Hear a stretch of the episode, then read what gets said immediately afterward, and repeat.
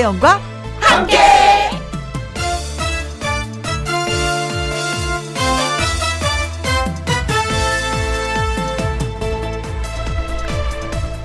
오늘의 제목, 오늘이 젊은 날. 제 지인이 이런 말을 하는 겁니다. 이제 셀카 안 찍으려고요. 그래서 이유를 물었더니 사진을 찍어도 잘 안 나온다나 어쨌다나, 치아 사이는 쩍쩍 벌어지고 몸은 예전 같지 않습니다.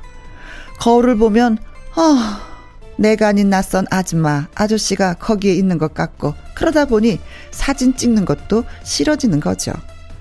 그런데요, 그 지인에게 제가 이렇게 말했습니다.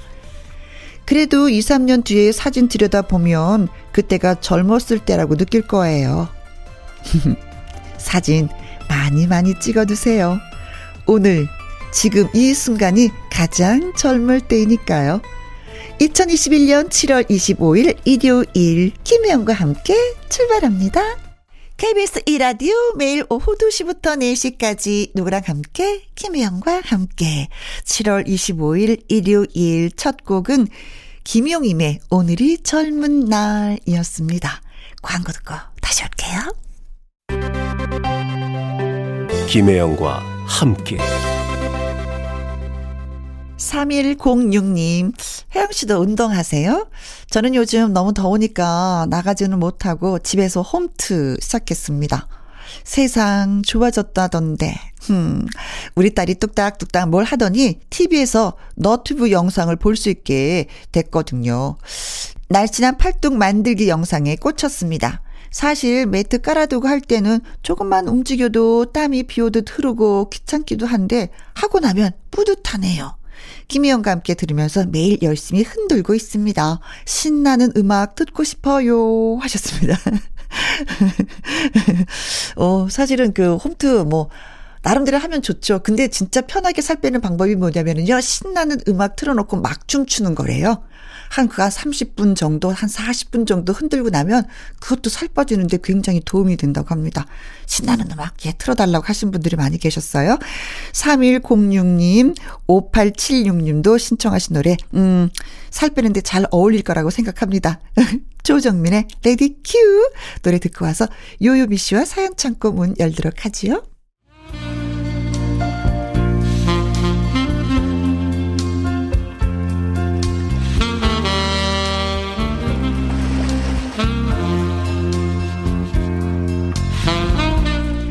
들어도 들어도 또 듣고 싶은 여러분의 이야기 정성 담아 전합니다. 김혜영과 함께 사연 창고 오픈.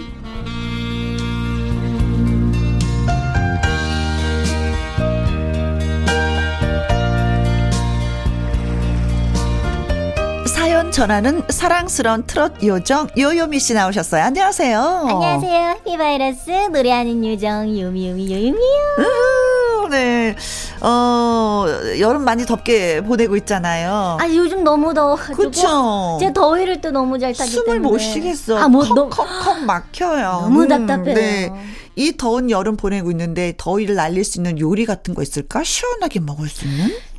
여름에 시원한 거는, 네, 저는 그 하나밖에 생각 안 나는 건데, 콩국수밖에 생각 안 나고요. 콩국수. 네. 그리고 또 이게 2월 7일이라고 제가 또 7월 17일에 네, 그 콘서트, 단독 콘서트를 했었거든요. 이제 그 온라인으로 해가지고. 못 봤네. 근데 이제 약간 기력을 살려야 되니까, 네, 콘서트 전 한 3일 전부터, 네, 저녁에는 무조건 삼계탕 먹었었어요. 그러니까 힘이 나더라고요. 그렇죠. 삼계탕 그 뼈 발라먹는 그 재미가 있죠. 맞아요. 언니 침침해 드신 거 아니죠? 뼈 발라 드신 거죠? 그래요. 삼계탕 좋다. 콩국수도 좋고. 그렇죠. 자, 예, 요요미 씨가 일러주신 요리 한 번씩 드시면서 더위 이겨보시면 좋을 것 같습니다. 사연 창고 첫 번째 사연, 요요미 씨가 먼저 소개해 주세요. 네, 먼저 김석진 님의 사연이에요. 우리 집은 아내보다 제가 더 요리를 많이 합니다. 오, 잘하시나 보다. 결혼 잘하셨다, 아내분. 저는 맛있는 걸 먹는 걸 좋아하고요. 오호. 이렇게 만들면 맛있으려나. 아니, 저렇게 만들면 어떨까? 요리하는 거에 즐거움을 느끼는 사람이거든요. 연구를 좀 하시는 분이네요. 네네네. 근데 반면 아내는요? 아, 뭘 그렇게 따지고 애를 써. 그냥 먹으면 되지. 입에 넣으면 다 똑같단 말이야. 안 그래? 어쩌다가 아내가 그 음식 만들어서 먹으면요, 저도 모르게 아이 고기 좀 더 볶았으면 맛있었겠다. 아 여긴 소금 더 이렇게 넣으면 딱일 것 같은데, 이렇게 포인트를 딱 집어내거든요. 그러면 또 아내는요. 아 진짜 우리 진비 씨가 양반 또 시작이네 시작. 먹지마 이리 줘. 여기서 다가 아니에요.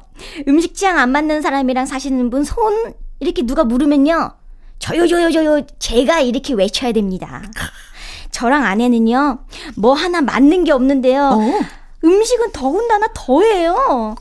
탕수육 부어 먹어야지 요리로 나오는 거 봐봐, 다 부어 나오잖아. 여보, 그 눅눅한 걸 어떻게 먹어? 아니, 콩국수는 역시 소금이지. 아, 고소하고 짭조름하고. 아, 그렇게 음식 맛 하는 사람이 뭘 이렇게 모를까. 콩국수는 설탕, 민트초코. 아우, 맛있다. 어머나, 아, 여보, 민트초코 왜 먹어? 그 치약 아니야? 차라리 양치질을 한 번 더 해. 어머머머머. 아니, 당신은 좀. 아, 됐다. 말을 말어. 이 외에도요, 김치찌개는 참치니 돼지니, 밥은 질게해서 먹는 게 맛있네 아니네 끝이 없습니다. 네. 취향대로 먹으면 되지 당신들은 대체 뭐가 문제냐 하시겠지만요. 저희는 꼭 먹으면서 한마디씩 하게 되더라고요. 그럼 그게 음식 논쟁으로 이어지고. 그렇지. 맞아요. 아내는 저한테 맨날 미식가인 척하지만 당신은 먹을 줄 모른다 뭐 이렇게 놀리는데, 두 분 의견은 어떠신가요? 아, 맛에 있어서 두 분이 극과 극이네. 좀 예민하시네요. 그러네요. 너무 반대시다. 그렇죠. 근데 저는 남편이 요리를 하잖아요. 네. 그럼 남편이 좋아하는 식대로 요리를 하시고, 아내가 요리를 하시잖아요. 그럼 아내의 입맛에 맞는 요리를 하시고. 그 뭐라고 하면요? 먹을 때? 그럼 내가 만들어 먹으면 되는 거고. 그게 상냥하게. 그쵸? 말하세요? 아니, 그러면 되지 않을까? 해결 방법이. 해결 방법이. 툭닥툭닥 할 필요 없이 내가 오늘 요리할게. 근데 내 스타일이야. 당신이 먹고 싶은 스타일대로 하고 싶으면 당신이 요리해. 뭐 이렇게 하면 되지 않을까? 간단하지 않아요? 더 싸우는 거 아니에요?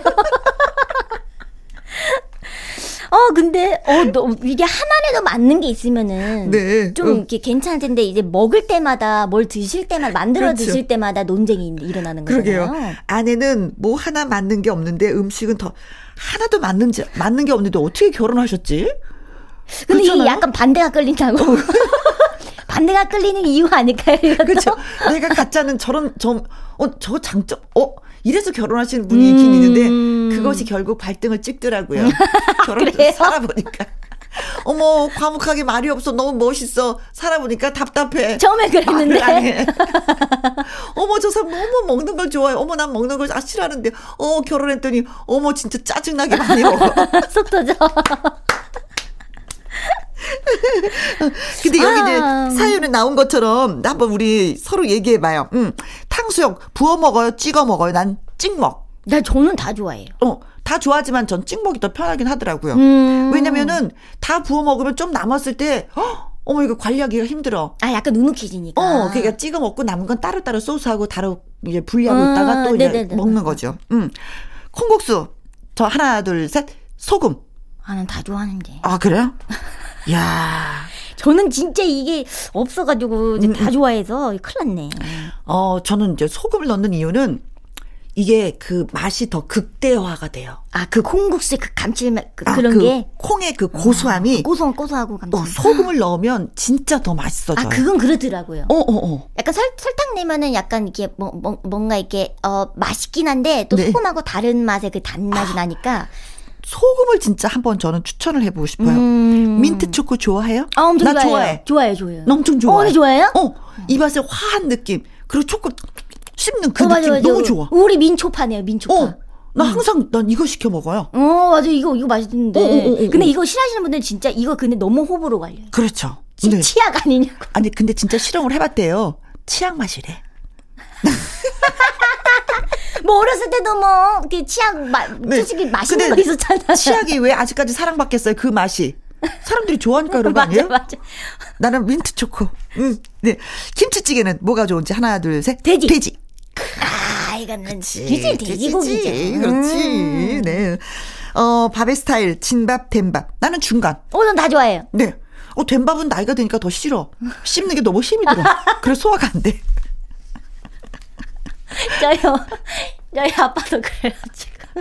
그리고 진밥은 너무 떡이 돼서 싫어. 적당한 거 있잖아요. 중간. 그래 우리 두 사람들 이렇게 안 맞는데 부부가 참 이렇게 안 맞으면 더 짜증나겠다. 화는 좀 나시겠다. 네. 또 이렇게 직접 해보니까. 네. 그렇지만 아까 제가 말씀드렸어요. 네, 그 방법을 한번 강구해 보시면 좋겠습니다. 네. 내가 요리한다 내 스타일대로. 당신이 먹고 싶은 거 당신이 해. 이러다 두 집 살림 사는 거 아니야? 너무 이렇게 말다툼은 하지 마시고요. 네. 네. 자, 희망사항은 많은데 그 희망사항이 마음대로 되지 않습니다. 네. 변진섭의 희망사항 듣겠습니다. 가수 요요미 씨와 함께하는 김혜영과 함께 사연 창고, 이번에는 4110님이 보내주셨는데요. 네. 저랑 20년 넘게 친한 친구에게 얼마 전에 좋지 않은 일이 생겼습니다. 친구네 집안일이라 친구가 말을 안 했더라면 어쩌면 저는 몰랐을 수도 있는데 네. 친구가 얘기를 해줘서 고마웠고 한편으로는 대단했어요. 나라면 절대 이런 얘기 속상해서 남들한테 못했을 텐데 어떻게 말할 용기를 냈을까? 라고 생각하니까 친구가 대단해 보였습니다. 그래서 친구랑 통화를 하면서 이렇게 말했어요. 그래도 힘들었을 텐데 혼자 끙끙대지 않고 말한 거 잘했어. 네가 말 안 했으면 나는 그만큼 네가 힘든 줄도 몰랐을 텐데 라고 얘기했더니 친구는 너는 그걸 아는 애가 그동안 그랬어? 사실 너는 나한테 무슨 걱정이 있는지 다 얘기 안 하잖아. 그런 점에서 섭섭할 때도 많았는데 이제 어느 정도 포기해서 괜찮지만 이러는 겁니다. 저요? 충격받았어요. 친구가 저한테 한 번도 말한 적이 없었거든요. 이런 식으로. 친구는 다른 사람한테 말을 하면서 푸는 스타일이라면 저는 저의 고민을 혼자 해결하려고 하는 스타일입니다. 스타일이 다르네. 그럼 또 이럴 수 있죠. 좋지 않은 일을 알려봤자 남들한테 부담만 준다는 생각을 했습니다. 물론 저는 친구의 이야기를 다 들어줄 준비가 되어 있지만 저는 저의 안 좋은 일을 떠벌리고 싶지는 않은 마음이랄까? 많은 생각이 들었습니다. 사람마다 표현 방법이 다르다지만 제가 그간 너무 무심했던 걸까요? 다른 분들은 가까운 사람한테 어느 정도까지 이야기를 하는지요. 저처럼 모든 이야기를 다 하지 않는다면 선을 긋는다고 서운해하는지 고민, 걱정까지도 다 알고 싶은지 궁금합니다. 하셨어요.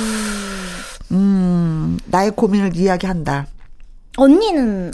저는 일단은 내 고민을 말할 수 있는 사람인지 아닌지 그 사람을 구분해야지 되는 게 더 일단은 중요하다고 생각을 해요. 왜냐면 나의 속마음이니까. 나의 속마음을 다 얘기하면 그 얘기를 소문을 내고 다니는 사람이 있어. 그러니까요. 눈이 안 보이니까. 그리고 혹시 모르니까. 내 고민을 얘기하면 같이 얘기를 들어주려고 귀를 기울여주기도 하고 해결을 하려고 얘기도 하고 고민을 하려고 같이 어떤 그 얘기를 들어주는 그런 분들이 또 있어요. 맞아요.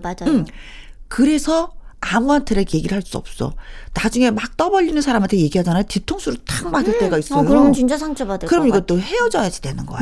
상처가 되는 거야. 그거부터 고민하는 편이. 근데 저는 고민을 얘기하는 두 분이 계세요. 한 분은 정말요? 남자분이고 한 분은 여자분이고 그래서 이제 쉽게 고민이 있으면 다 얘기해요. 속을 다 얘기해버리니까. 근데 이분들이 그냥 듣고 끝이에요. 누구한테 뭐 전달을 하지를 않아서 그래서 저는 들어주시는구나. 들어주시는 것만. 네. 그리고 이제는 다른 사람들이 얘기해도 저도 이제 거기서 끝. 그런 사람을 찾아보는 것이 더 우선인 것 같아. 근데 이분들은 우정이 두텁네요. 그쵸? 20년치기라고 하니까. 그쵸. 근데 저도 약간 제 고민을 진짜 잘 안 말하는 성격이어서 저도 이게 들어준 뭐 뭔가 이렇게 언제든지 준비가 돼 있어요. 네. 다른 분들의 고민을 들어주고 그렇지. 뭐 이런 우리 스타일은 거. 우리 스타일은 또 들어주는 스타일이잖아. 맞아요. 약간 들어주는 그런 스타일이어서 저는 이렇게 저의 고민을 막 이렇게 누구에게 말하고 이런 거는 막 안 해본 것 같아요. 근데 저는 그 동안에 여태까지 살면서 이제 고민 같은 거 얘기해보지 않았거든요. 그랬더니 병이 나더라고요. 지금 생각해 보니까요. 아주 심한 병이 와서 좀 오래 고생을 했어요. 그래서 일단 나이가 드니까 아 이렇게 살면 안 되겠구나. 한번 사는 방법을 바꿔봐야지 해서 저 고민을 털어놓게 됐는데 의외로 굉장히 좋아요. 저는 그래서 요즘에는 이제 대표님 저희 대표님한테는 그 고민을 진짜 잘 말해요. 네. 이제 그러면서 이제 되게 대표님도 뭔가 친구처럼 그런 역할도 해주시고 대표님 되게 감사하죠. 그래. 털어놓고 내 인생을 얘기하는 누군가가 있다는 거 괜찮은 것 같아요. 그게 정말 복이 많은 거잖아요. 그렇습니다. 진짜 복이 많은 겁니다. 친구가 정말 믿는 친구면은 같이 한번 소소한 거라도 맨날 너무 깊은 거 말고 조그만 간단한 고민들 있잖아요. 맞아요. 아니 너무 깊어도 그걸 또 말해도 좀 이렇게 뭔가. 그렇지. 네. 그런 얘기 서서히 하면 나중에 또 깊은 얘기까지 할 수 있는 그런 찐한 친구가 예, 될 수 있습니다. 단계가 있으니까요. 네. 근데 그 친구는 그런 얘기를 안 하는 게 좀 약간 속이 상했었구나. 나를 진정한 친구로 생각하지 않는 부분이 있었네 하는 그런 것. 네. 친구랑 많은 얘기 나누고 더 깊은 우정 나누셨으면 좋겠습니다. 네. 자, 이번에 들어볼 노래는요. 소명과 김정호 씨 두 분이 함께 노래했습니다. 최고 친구. 자, 세 번째 사연은 어떤 분이 보내주셨을까요? 네, 세 번째 사연은요. 조성호님의 사연입니다. 남자분이시구나. 네네네. 혜영 요미 씨. 네. 우리 딸은 5살. 어린이집을 다니는데요. 네. 얼마 전 저에게 아주 청천벽력 같은 고백을 했습니다. 남자친구가 생겼다고요. 아니. 분위기 알겠어. 아니, 잠깐만. 배신감 느껴. 아니, 잠깐만. 딸이 최고인 줄 알았는데. 5살이 무슨 남자친구야. 너 남자친구가 뭔지 알아? 지호 좋아. 내 남자친구. 남자친구? 응. 이럴 수가. 벌써 남자친구라니. 아, 지호야. 이러면서 이 말을 짚었죠. 아내는 또 시작이다. 저 딸바보의 유난. 이러면서 혀를 끌끌 차더라고요. 아니, 맛있는 아이스크림을 사줘도요. 지호 주고 싶다 그러고 너튜브 보여줘도 지호랑 보고 싶다 그러고 요즘 말끝마다 지호 하는데요. 아, 그 지호 얼굴 한번 봐야지 안 되겠어요. 꼬맹이들이 소꿉놀이 하면서 귀엽게들 노는 거에 왜 그러냐고요? 네. 저도 총각 시절엔 TV에서 저 같은 아빠들이 나오는 걸 보면서 왜 저래 늘 그랬거든요. 딸이 아빠가 되잖아요. 그러면 어쩔 수가 없어요. 이제 100% 아니 500% 공감해요. 우리 딸 지호 남자친구 선언에 이어서 이제 결혼도 한다고 그러더라고요. 예전엔 아빠랑 결혼한다고 하더니 이래서 자식 키워봤자 소용없다고 하는 건가 봐요. 지호 이 녀석 우리 딸 울리기만 해봐라 했다가 아내한테 또 등짝 한 대 맞았습니다. 딸바보 아빠 저만 그런 건 아닐 거예요. 혜영 요미 씨도 다 각자 경험이 있으시죠? 세상에 5살 된 딸한테 배신감을 느꼈을 것 같아요. 근데 딸 가진 부모님들은 다 그러시죠. 그죠. 딸이 나를 이 세상에서 제일 좋아할 줄 알았더니 어디서 듣도 못한 지호. 나중에 크면 아빠랑 결혼할 거야 이렇게. 네. 이제 아빠랑 안 하고 지호랑 할 거야. 아빠 그거 먹지 마. 왜? 지호 갖다 주게. 먹으면 엄청 삐져 있어. 네. 근데 저는 이 분위기 아는 게 뭐냐면 우리 딸이 초등학교 2학년 때 따님만 두 분 있으니까 초등학교 2학년 때 밥을 먹다가 식탁 위에서 학교 친구를 얘기한 거예요. 아이 이름이 박모였는데 박모였는데 남자친구 남자친구지. 아빠 나는 만약에 뭐 지영이면 지수면 나는 아빠 지수가 좋아. 그랬더니 애 아빠가 뭐라 그랬어요? 방송으로 이런 얘기 해도 되는지 모르겠어. 밥을 먹다가 갑자기 숟가락을 식탁에 탁 놓더니 그 자식은 안 돼. 아니 보지도 않았는데. 알고 있었어. 알고 있는 거. 그래서 내가 왜? 그랬더니 그 자식은 마마보이야. 아니 어린 어리니까. 네. 아니 근데 그때 당시만 하더라도 저 엄마들이 네. 교문 앞에서 기다리고 애 데려오고 그쵸. 학교 바래다 주고 뭐 이런 거 하잖아요. 네네네네네네. 근데 이제 출근을 하면서 그걸 몇 번을 본 거예요. 그랬더니 지수를. 그랬더니 그 자식은 안 돼. 그래서 내가 왜? 마마머리.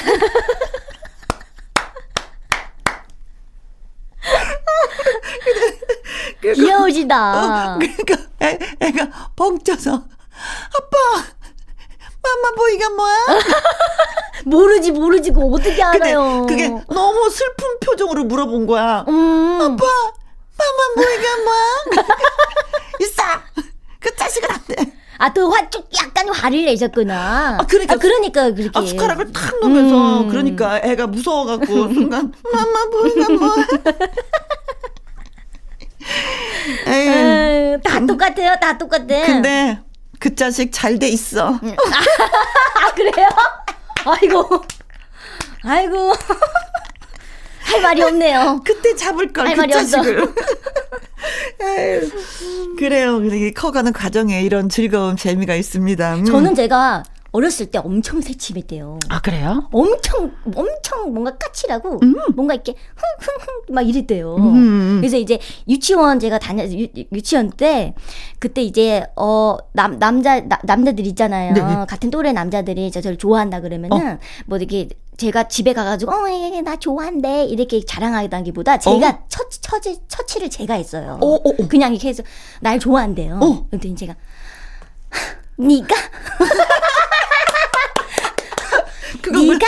네가 나를 좋아해? 왜? 이러면서 그 남자들이 울고 그랬었어요. 옛날에는 그렇게 새침했대요. 떨망떨망 했구나. 떨망떨망 아주. 저는 상대가 나를 좋아하는지를 몰라.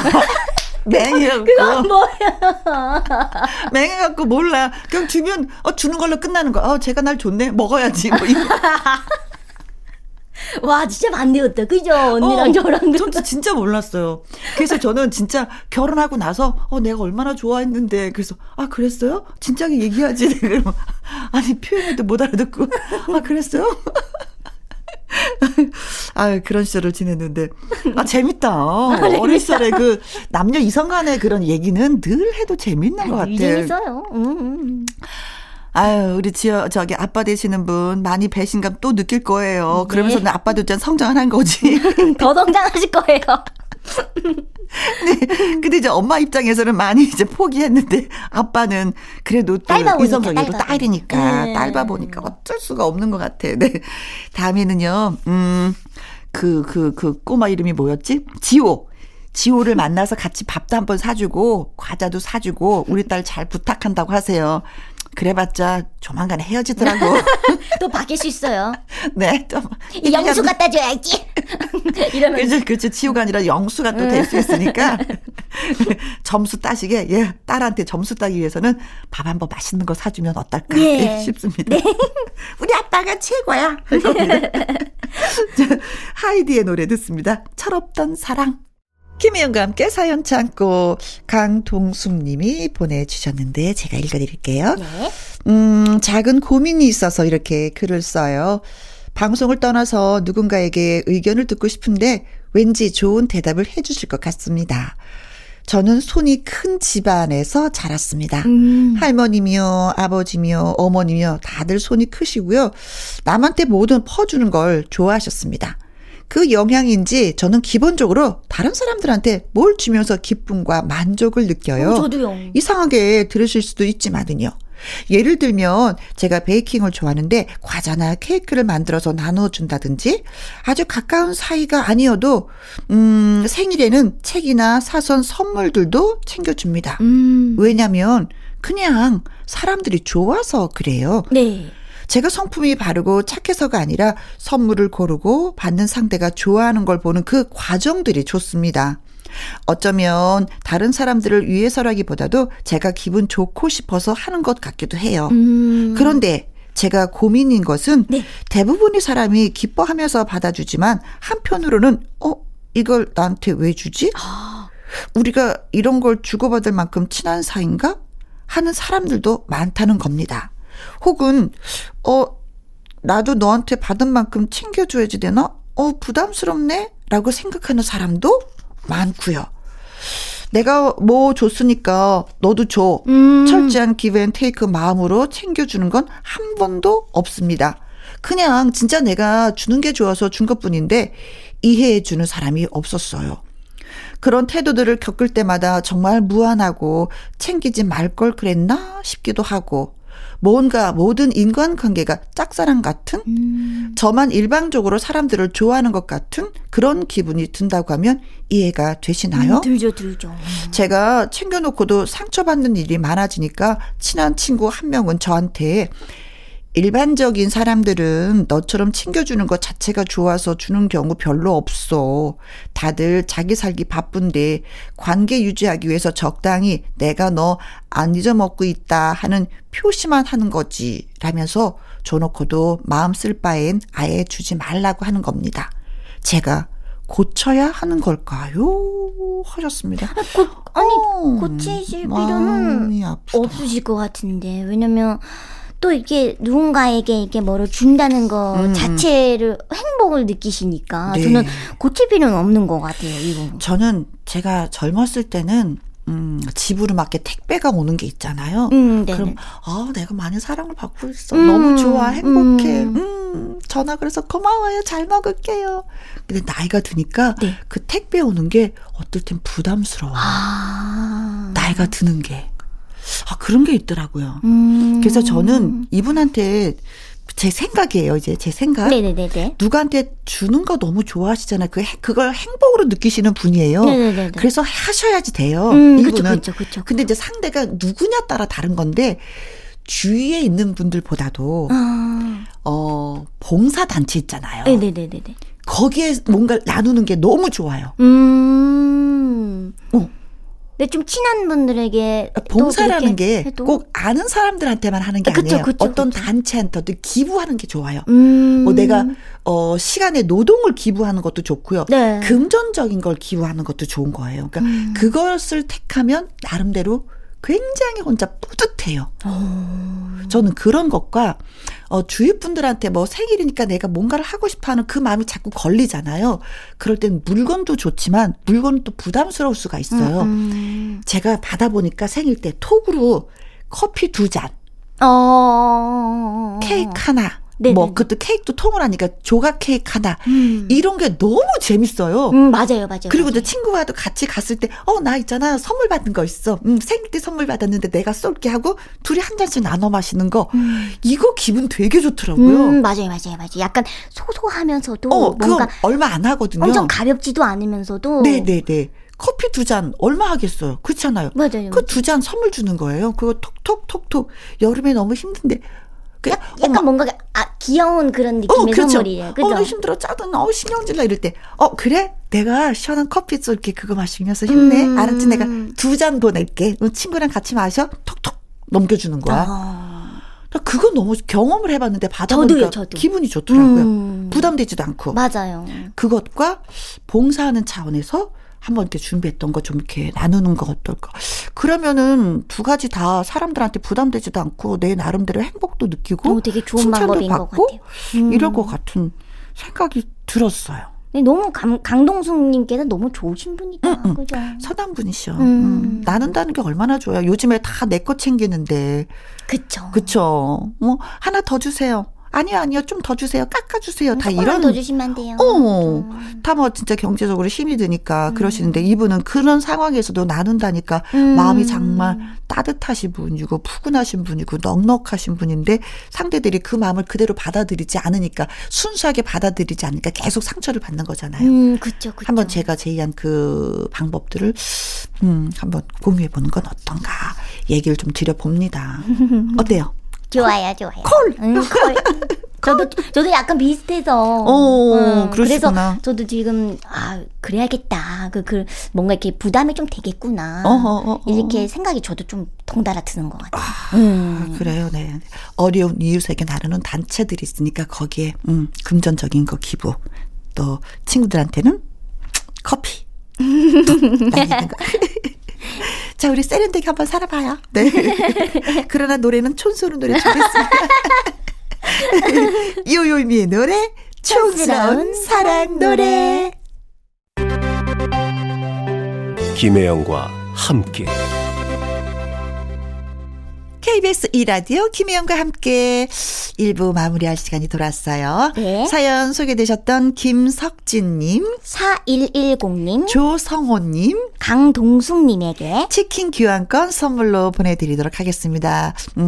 맛있게 드시면 고맙겠고요. 홈페이지 선물 코너에 정보 올려주시면 저희가 도움 받겠습니다. 2부 주말의 띵곡 박성서 음악평론가와 1995년 추억의 음악여행 떠나보려고 합니다. 여러분 당시 어디에서 무얼 하시면서 어떤 노래를 들으셨는지 잊고 있었던 노래 그 시절의 이야기 즐겁게 나눠보도록 해요. 1부 마무리 곡은요. 정다한의 어허야를 준비했습니다. 이 노래 듣고 잠시 2부에서 다시 뵙고요. 요유미 씨와는 바이바이. 바이바이. 안녕. 사랑해요. 저도요. 제가 더 많이.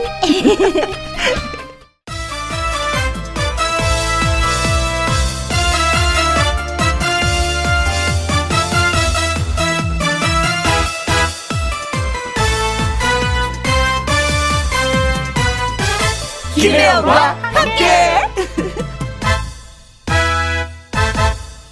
KBS E라디오 김혜영과 함께 2부 시작했습니다. 박성서 음악평론가와 함께하는 주말의 띵곡. 오늘은 1995년으로 띵곡 여행 떠나봅니다. 이 노래로 시작을 해볼게요. 2000년대에 들어서 뒤늦게 사랑받은 역주행 사랑 노래입니다. 윤도현의 사랑2. 김혜영과 함께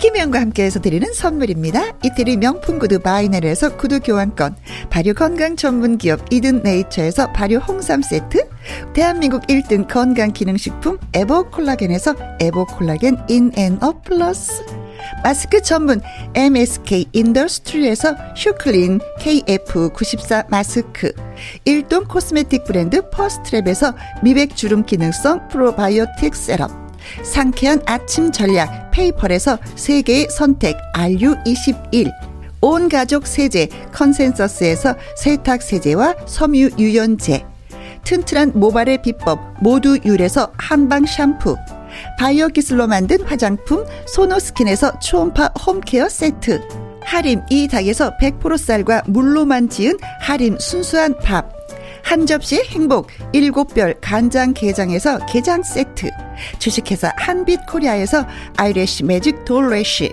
닭발 편육의 원조 상주 한간의 닭발 편육에서 편육 세트, MC 스퀘어가 만든 수면 뇌과학 슬립 스퀘어에서 스마트 베개, 가평 명지산 카라반 클램핑에서 카라반 클램핑 이용권, 건강한 기업 HM에서 장건강식품 속 편한 하루, 빅준 부대찌개 빅준푸드에서 국산 라면 김치, 남원 전통 김부각 홍자매 부각에서 김부각 세트, 건강지킴이 비타민 하우스에서 알래스칸 코드리버 오일, 맛있는 걸 더 맛있게 서울 시스터즈에서 고추장 핫소스, 그리고 여러분이 문자로 받으실 커피, 치킨, 피자, 교환권 등등의 선물도 보내드립니다.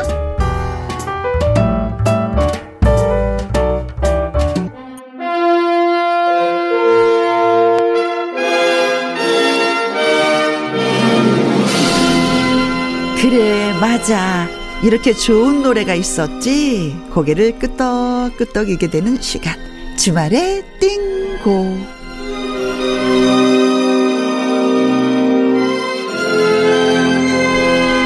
좋은 노래, 명곡, 요즘 말로는 띵곡이라고 하죠. 이 띵곡을 좀 아는 남자, 많이 아는 남자, 박성서 음악평론가님 나오셨습니다. 어서 오세요. 네, 안녕하세요. 알아도 너무 많이 아시죠. 근데 진짜 쌤 같은 경우에는 다양한 노래를 들어야 하는 분이지만 어떤 장르의 노래를 좋아하는지 좀 궁금하기도 해요. 여름이니까 요즘엔 아무래도 좀 이렇게 댄스곡을 좀 듣지 않을까. 그러니까 그 템포가 빠른 노래를 듣다 보면은 기분이 좋아져요. 그렇죠. 그러니까 그건 있어요. 시원한 노래를 들으면 후련해진다. 누구나의 정답이겠죠. 그래서 요즘은 좀 빠른 곡에 댄스곡을 네, 그러면서도 시원한 노래면 더 좋은 거고요.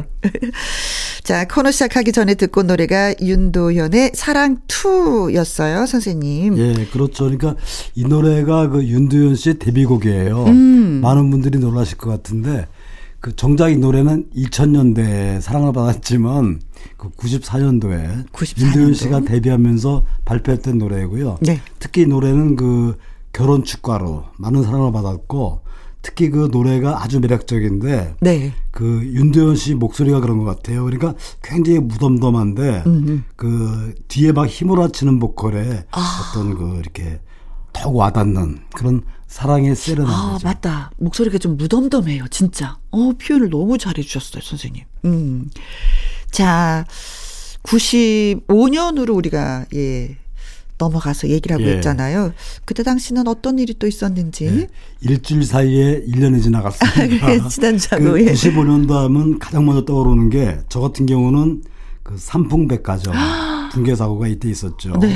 그런가 하면 그 대구 지하철 공사장 가스 폭발 사고도 있었는데 그런 사건이. 그런 만큼 그 대형 사고가 줄줄이 이어졌어요. 네네네.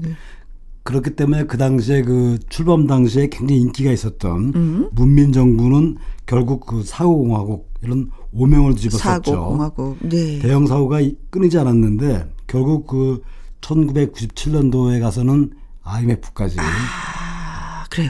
그때 당시 김영삼 대통령의 표현에 의하면 이런 우째 이런 일이. 그렇죠. 라는 말도 이제 한동안 국민들 입에서 네. 유행어처럼 이렇게 회자되었던 것이 또 예, 기억이 나기도 합니다. 그렇습니다. 네. 그 무렵 가요계에서도 이런 대형 사고를 소재로 많은 노래가 탄생했는데요. 네. 그 노래는 뭐 차후에 천천히 소개하기로 하고 오늘 그 처음 준비한 노래는 시대의 가치관 변화를 정말 절감하게 할 수 있는 하는 그런 노래인데요. 네.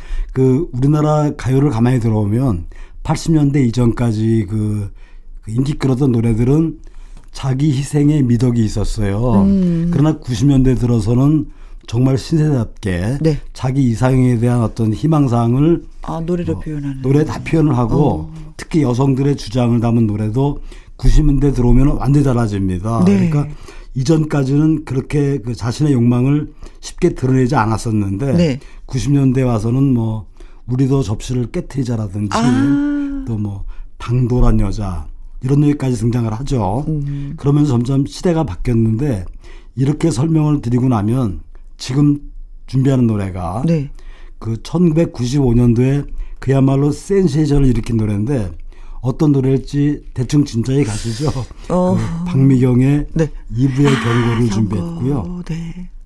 이 노래는 그 당시에 그 세계적으로 굉장히 인기가 있었습니다. 유로댄스. 유로댄스와 접목되어서 그 남성에게 이별을 선언하는 그런 어떤 당찬 가사로 화제를 모았었죠. 네네네. 네. 아, 근데 80년대하고 90년대 그 우리 그 사람들의 삶이 많이 달라졌다라는 게 되는 거네요. 그쵸? 그렇죠. 네, 적극적인 표현을 하는 거군요. 가요계는 상당히 많은 부분이 바뀌는데요. 그 이 노래에 이어서 그 준비한 노래는 그 1995년 강변가요제 금상수상곡입니다. 육각수의 흥보가 기가 막혀 네. 그 곡을 준비했습니다. 박미경의 2부의 경고, 육각수의 흥보가 기가 막혀 전해드리겠습니다. 박미경의 2부의 경고, 육각수의 흥보가 기가 막혀 두고 전해드렸습니다. 예. 자, 이번에는 그 90년대 감성 그 자체입니다. 아주 서정적인 발라드 두 곡을 준비했는데요. 네. 먼저 준비한 노래는 가슴 시린 이별 노래죠. 이소라의 난 행복해. 정말 네. 그 너무 애절해서 네. 가슴 시리고 그래서 아름다운 그런 노래인데 특히 그 행복해야 해. 넌 네. 반드시 좋은 사람 만나서 네. 다시 사랑해라. 그리고 날 잊어라. 뭐 이런 가사죠. 난 행복해. 뭐. 근데 결코 행복하지 않은 것 같았어. 너무 슬펐어요. 네. 자, 이제 뭐 그 전에 저희가 저는 2부의 경고를 듣고 왔는데 그 노래하고는 진짜 정반대의 노래예요. 그렇죠? 그렇죠. 너 경고해. 알았지? 이거는. 이 노래에 이어서 준비한 노래는 패닉의 달팽이. 네. 아, 이 노래 그 좋아요. 달팽이처럼 자신이 원하는 방향으로 묵묵히 가겠다. 이런 어떤 묵직한 메시지가 담긴 네. 노래죠. 그렇죠. 그 서양 사람들이 모두 한 방향을 향해 달려가고 있을 때 오로지 나만은 꿈을 잃지 않고 나답게 가겠다. 뭐 이런 노래죠. 그렇죠. 달팽이가 아무리 느려도 자기가 가고 싶은 곳을 가는 것처럼 우리도 힘들다고 포기하지 말고 원하는 일을 끝까지 가자. 뭐 이런 뜻이 담겨 있는 노래잖아요. 맞습니다. 그 패닉은 그 이적과 김진표가 결성한 듀오였죠. 네. 이들의 데뷔곡입니다. 네. 이소라의 난 행복해, 패닉의 달팽이 두 곡 전해드릴게요. 주말의 띵곡, 박성서 대중음악평론가와 함께 1995년 명곡들을 감상하고 있습니다. 듣고 오신 노래는 이소라의 난 행복해, 패닉의 달팽이 두 곡이었습니다.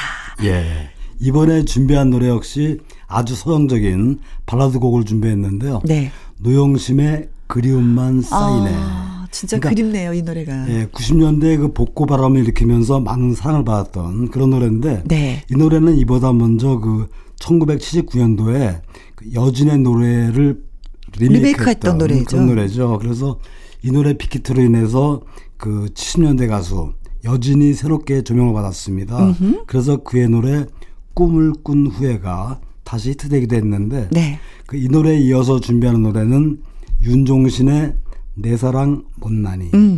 친구들이 반대하는, 그러니까 모두 반대하는 못생긴 여자친구를 사랑한다. 네. 이런 가사가 많은 공감을 받았죠. 네. 그때 당시에는 우리 사회에 팽배했던 그 외모 주상주의를, 그렇죠? 외모 그렇죠. 지상주의를 반대하는 메시지로 많은 사람들이 좀 공감을 좀 이끌어냈었던 것 같아요. 이 노래가. 예, 정말 재미있는 노래인데, 특히 그 당시에 유행하던 코미디언 이주일 씨가 췄던 그 수직큐 춤이 수직큐 연상되는 경쾌한 댄스곡인데, 네. 특히 후렴 부분은 그 정말 마음을 울리는 윤종신의 환타스틱 파티송입니다. 네, 자 노영심의 그리움만 쌓이네, 윤종신의 내 사랑 못나니 두 곡 전해드릴게요. 노영심의 그리움만 쌓이네, 윤종신의 내 사랑 못나니 두 곡 여러분께 전해드렸습니다. 자, 이번에 어떤 노래 들어볼까요? 예, 이번에 준비한 노래 역시 90년대 감성의 발라드입니다. 장필순의 혼자만의 여행을 먼저 들으시겠는데, 정말 짧지만 아주 긴 여운을 주는 그런 노래죠. 이 노래는 그 우리나라 언더그라운드 가수의 대명사죠. 그 조동진 씨. 조동진 씨의 동생인 조동익 씨가 만든 곡인데. 조동익 씨가, 네. 예, 예. 조동익 씨가 먼저 발표를 했어요. 네. 그러나 그 후에, 그러니까 4개월 뒤에 장필순 씨가 자신의 음반을 통해서 발표를 했는데, 정말 그 이렇게 나지막하게 속삭인 듯한 목소리. 네. 그리고 다소 허스키하지만 아주 여운이 오래 남는 그런 특이한 음색으로, 이 노래는 딱 듣는 순간 마치 그 기차에 이제 올라타서 여행하는 듯한 그런 느낌을 주는 정말 아름다운 노래고요. 혼자 여행하는 느낌. 네, 정말 노랫말에 귀를 기울여 들으시면 정말 여운이 길게 남는 그런, 네. 노래고, 이 노래에 이어서 준비한 노래는 그 혼성 댄스 그룹이죠.